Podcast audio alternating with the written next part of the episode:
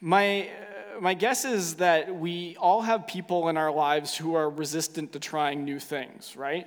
And if you're sitting beside that person right now, don't nudge them or look at them, but we likely have people in our lives who are resistant to trying new things. And so, for example, you might want to try something new for supper tonight. But the thing that's holding you back is that family member that you know doesn't like trying new things and won't try new things because they're afraid that they might not like the new thing that they try. And that could be kind of frustrating for, for us, the rest of us will say, um, because in our minds, we're like, objectively, they don't know that they don't like that thing, right? They've actually, by that, their fear of maybe I won't like that, they are closing themselves off from the chance that they might like that. Who knows? If they tried that plate of broccoli, they might love broccoli, okay? Any broccoli lovers? Oh, okay, okay. I'm not going to ask the other question. uh, my previous pastor thought Brussels sprouts were part of the fall. It was part. You'd only find Brussels sprouts in hell. That's what he'd talk about. But anyways, that's a whole other sermon. Um, anyway, yeah, we have these people in our lives who, and it might be us, where we we're scared to try new things, and by being afraid to try new things, we we close ourselves off to the possibility that we might actually enjoy the thing that we try, that we're refusing to try. Now, that's a real life scenario, and in the grand scheme of things, it's, it's relatively small. I mean, you can choose not to, in our house all the time, we make multiple meals because the little people in our lives don't like all the food that we want to make. You can work around that. But it illustrates something for us about the impact that fear and uncertainty can have on our lives. That fear and uncertainty can, can uh, become something that keeps us from seeing the bigger picture of what is true or what the possibilities of what could be. Instead, we find ourselves focused on what we're afraid of, what the uncertainties that we, that we can't sort out, or, or we find ourselves waiting for that other shoe to drop because we're sure that it's going to. And then the possibility, in the, result, the end result is that we hold ourselves back from the possibilities of what could be, even if though it could be, could be really good. Because we're just waiting for something to go wrong. We're waiting to not like it. We're waiting for that thing that we're afraid of to come true. Well, in our text this morning, we're going to meet God's people during a time when they are consumed with fear and anxiety. And the only possible outcomes that they have in mind, the only possible outcomes that they can conceive, is that things are going to turn out very, very badly. And in their fear, they have forgotten about the good things that they have experienced. And they've closed them off, themselves off from the possibility that things could work out for the good. And so the question that God asked them is about inviting them to remember and to become open again to new possibilities. And so the big idea that we're going to explore this morning is that we are invited to look for God when life gets hard. And in doing so, we're going to see that more things are possible than maybe we first thought. And so to do this this morning, we're going to look at Exodus uh, chapter 14, and we're going to start reading at verse 5. We're going to read verses 5 to 9 to begin with this morning. When the king of Egypt was told that the people had fled, Pharaoh and his officials changed their minds about them and said, What have we done? We have let the Israelites go and lost their services. So he had his chariot made ready and took his army with him. He took 600 of the best chariots, along with uh, all the other chariots of Egypt, with the officers over them. The Lord hardened the heart of the Pharaoh, the king of Egypt, so that he pursued the Israelites who were marching out boldly. The Egyptians, all Pharaoh's horses and chariots, horsemen, and troops pursued the Israelites and overtook them as they camped by the sea. You know, in this passage, this passage that we just read, it follows the dramatic events of the Passover where God leads, leads the Israelites out of slavery in Egypt. And now they find themselves on this journey where God is leading them from slavery into freedom, into on this journey where God is going to use this people to be a part of his redemption story that will be you know, available for all people, all of creation, as God is redeeming all things, but they're a part of his redemption story. Now, in what we've just read, the Israelites are, are camped in the wilderness outside of Egypt. And what we just read shows us the reaction of Pharaoh and Pharaoh's officials and this story right now reminds us of the influence that sin can have on our lives. These verses remind us of the influence that sin can have on our lives. And we see this illustrated in two ways. The first is in the reaction of Pharaoh and his officials. See, they'd permitted Israel, the Israelites to leave following the plagues, and things, and now that things had settled down, they're now starting to rethink things, and they're saying, "Whoa, whoa, whoa! What do we do here? What are, they, what are you going to do? What are, what are we going to do without this access to slave labor that is making our prosperity and our successes and our lifestyle possible? What are we going to do? Now, as a child, I, as a child, I remember reading this story or hearing this story, usually with flannel graph, I believe, if I remember this correctly. Uh, I remember hearing this story and thinking, Pharaoh, like, come on. Like, after those first two plagues, shouldn't you have caught on to the fact that this isn't okay? You know, God wants you to stop. Like, why won't you just let the people go? Like, this should be obvious by now. Certainly by the time we get to this point right here, just let them go. It's okay. Pharaoh's response here is not just to let them go, it's to send a huge military force after them. And it's emphasized in these verses that this isn't just a small group of people chasing them, this is everything Pharaoh can throw at them. And this speaks to one of the influences that sin can have on our lives.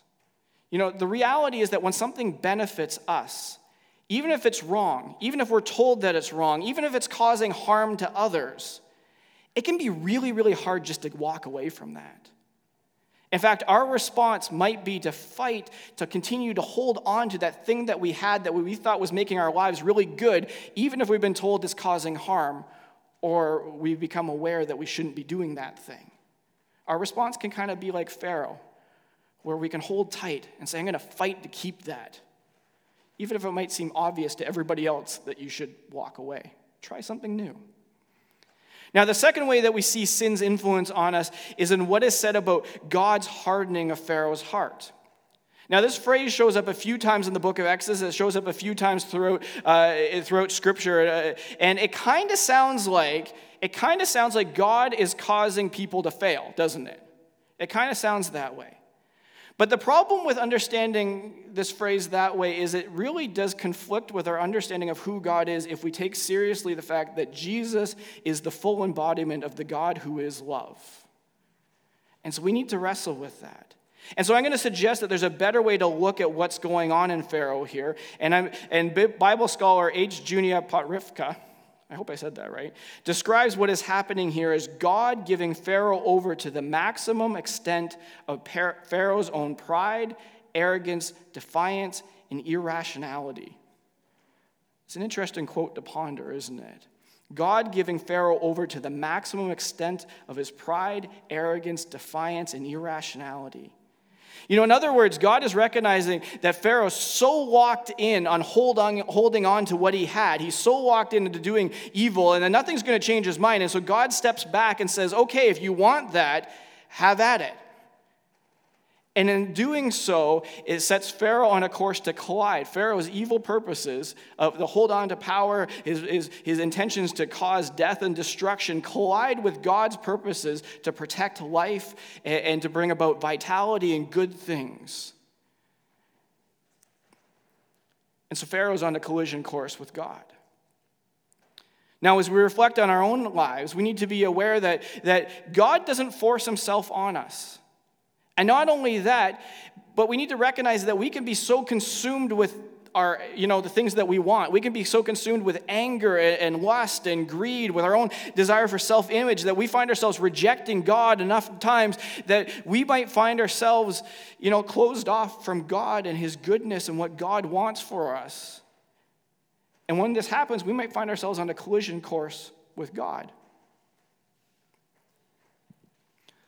Let's keep looking at this passage here. But first, let me tell you a story about something that's going on in our house right now. Literally, what's going on in our house right now. We are, this summer, we decided that it was time to do some renovations at the house. This isn't actually a picture of our house, but at times it's felt like a picture of our house we decided it was time to do some renovations at our house. We spent some time thinking about our house over the last couple of years, and we thought, hey, something needs to change. We were convinced of the change. We decided that, you know what, it was going to be worth the inconvenience of the change. We could live through it. But I got to tell you, a month and a half, two months into this, I'm done. Okay? Eh? Like, I'm done. And I've gotten to the point a few times where I found myself saying, Was it really that bad before? Can't we live with it the way it is right now? We can't, okay? Objectively, we can't. But emotionally, right now, the inconvenience of everything that's going on right now has me rethinking everything and talking myself into, you know, into a way of thinking about this renovation that's just not true. You know, things were fine the way they were before. If you gone back six months, no, they weren't fine. We needed to change things. That was true. I convinced my, I had told myself I can live through this. But right now, in the heat of everything that's going on, the emotions of everything that's going on, I'm not so sure. I'm rethinking what is true and what I can actually handle and all that sort of stuff. It's hard not to feel the inconvenience of our experience right now and to let that sway our thinking. Now, compared to what's actually happening in our text and what's happening in people's real lives right now, what might be happening in your real your life right now, this is a really soft example. Okay, so let me acknowledge that. Okay, uh, but it does illustrate how when things get uncomfortable, or when things get uncertain, or when things get scary, that we can how we can lose our perspective.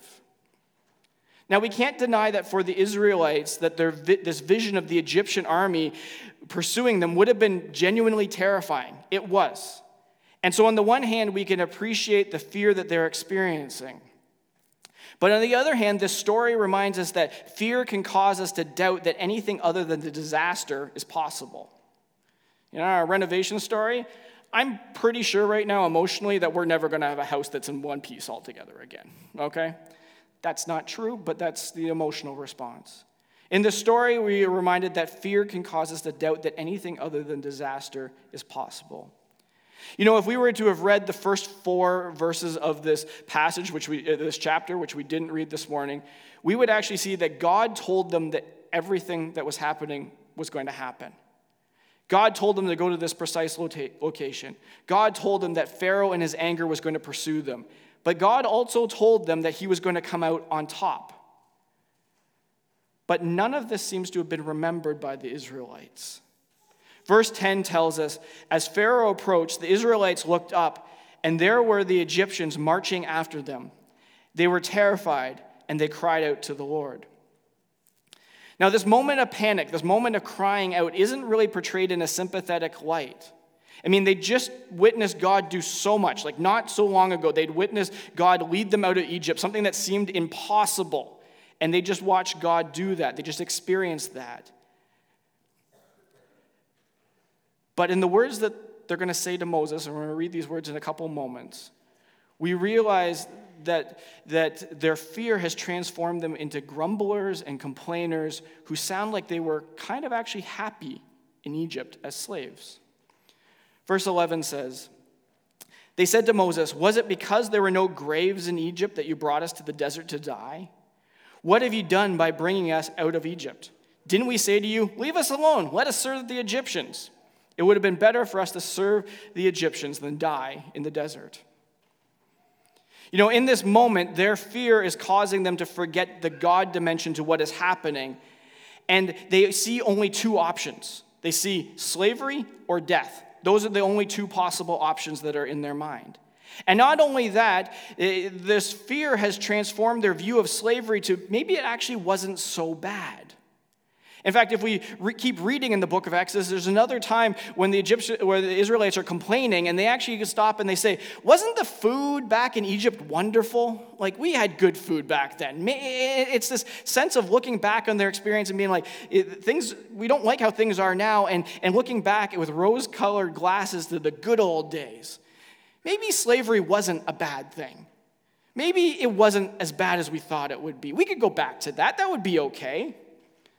But the reality is, is if we were to have read through the Exodus story starting at the beginning, you know, God tells Moses that he heard the cry of the slaves and he was concerned about their well being. This whole slavery thing was bad. Objectively, it's bad. It was not good for them. They were dying. It wasn't good. But their fear was taking over and they were having difficulty remembering what was actually true. And they were having difficulty trusting that God was working on their, in their behalf, on their behalf. You know, I think that for some of us, the circumstances that we find ourselves in right now uh, or past ex- uh, experiences uh, might have us empathizing a little bit with what the Israelites are going through because we are really struggling to, to envision anything different, anything other than just bad things happening. You know, we've, we've had relationships where we've gotten hurt in the past, and as we, we develop new friendships or we get to know new people, we are guarded because we have trouble envisioning a relationship where we don't get hurt. Or, you know, things have happened in our past and we find ourselves living our lives waiting for that other shoe to drop. I mean, those things happen bad that that was bad and that was bad and you kind of find yourself like waiting, afraid to actually have hope or happiness because something bad's going to happen, right? Or you, you, you don't pursue something that's actually good because, well, what's the point? Some of us live in that spot. You know, fear has us camped out in, this, in, the, in a, such a place where we can't envision anything good happening. But here's a question for us What if the way we are currently seeing things isn't the whole picture? What if the way we are currently seeing things isn't the whole picture? What if there's more? When I was a, a, youth pastor a few years ago, I went on a youth retreat. And on this youth retreat, um, we were waiting in the dining hall, and they played a dining hall game where um, they were, you know, the host, who was an intern, a student intern there, would say, hey, if anybody's got, and they name a certain object, the first person who got up there with the object, well, their table got to go first for food. Well, one of the, the things was anybody got a blue sweater. And I got really excited because I was wearing my favorite blue sweater. My favorite blue sweater. And I ran up there and I said, I've got it and I'm wearing it. And this 18 year old intern looks at me and says, Sir, that also made me feel something special. Sir, that's not a blue sweater. That's a gray sweater. And I said, What are you talking about? That's gray. And I said, No, it's blue. It's my blue sweater. I bought a blue sweater. I wear a blue sweater. It's my blue sweater. And she said, No, it's gray. And she ignored me after that. And I went back to my table and sat down with my junior highs. And I said, What color is this? And they said, It's gray. You know, some of the junior highs had life changing experiences that weekend, but this was mine. And then I, I went home and I said, Hun, the weirdest thing happened. People think that my blue sweater is gray. And she said, You thought that was blue? I said, Yes. She said, It's not blue, it's gray. And I said, No, you're wrong. She said, and we walked around the house and we, we played a game. Is it blue or is it gray? And I got it all wrong. And I still don't know what I see. I have trouble. What I learned that weekend is I have trouble differentiating between dark navy blue, what I think is dark navy blue, or gray. And right now, I'm so caught off guard that I don't even know how to answer the question anymore, okay? Uh, and I, what I learned that weekend is when it comes to picking colors, which I didn't think I was that bad at, is I needed help to be able to see what, actually was. You know, see something for how it actually, you know, what it actually is. What color is that? I don't know. I still look at it and think it's my blue sweater, but it's not, I guess. Um, and in a way, strange way, this is what's actually this is happening in our passage this morning. You know, the Israelites can't see their uh, see what's going on in their lives properly. They aren't able to see it objectively, and they need help. And this is where Moses comes in. And the story reminds us that we need people in our lives who can offer us a different perspective on what it is that we're experiencing. Now, what's really fun is that Moses is not always the picture of what it means to be calm, cool, and collected. Often he's the opposite. But here, he's able to offer a different perspective to God's people who are currently not seeing things very clearly.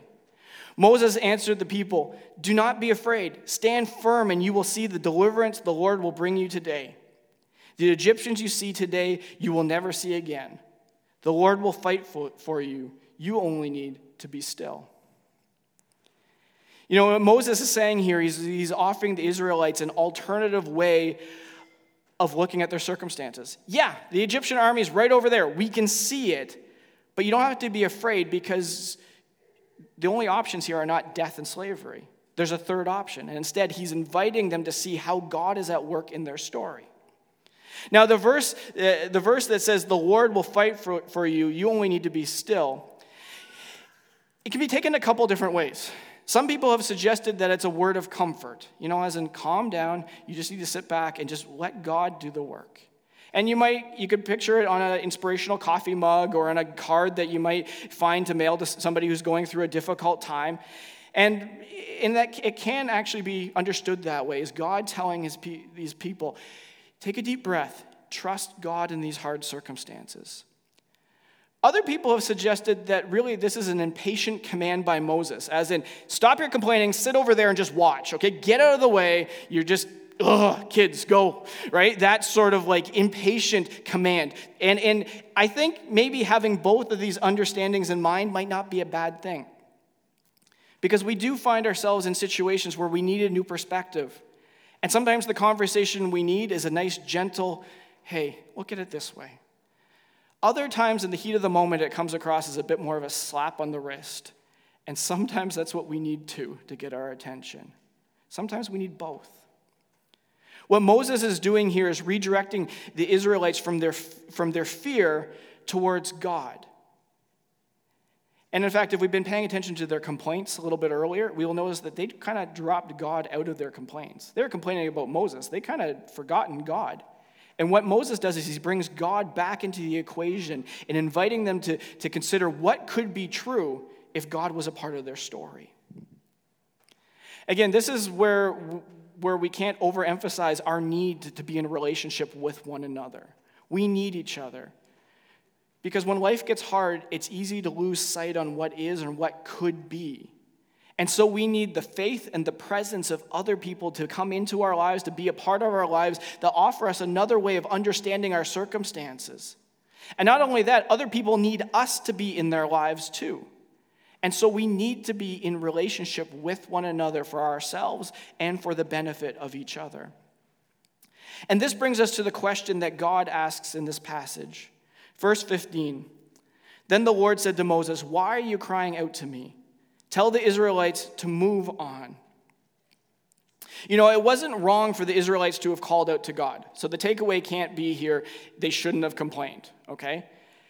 Because throughout Scripture, God invites people to reach out to Him and, to, and He promises to reply. And so God wants us to cry out to Him when we, when we have needs, when we are struggling. He wants to hear from us as His children. But in our passage today, their cry to God has been overshadowed by the fact that they're complaining, that what they're accusing Moses of, and the fact that their fear has taken over. And so, what God says here is both a rebuke and an invitation. It's a rebuke in the sense that God is calling out how fear started to call the shots in their lives.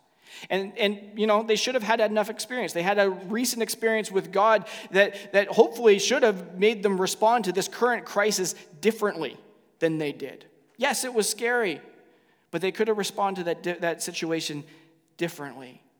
And so it's a bit of a rebuke and an invitation to them to recognize who they're in relationship with and to respond differently the next time this comes around. Being afraid is okay. Allowing fear to call the shots is another thing. And so this question is calling them to do better. But despite this rebuke, this story reminds us how God works with people who aren't always as faith filled as we might want to be.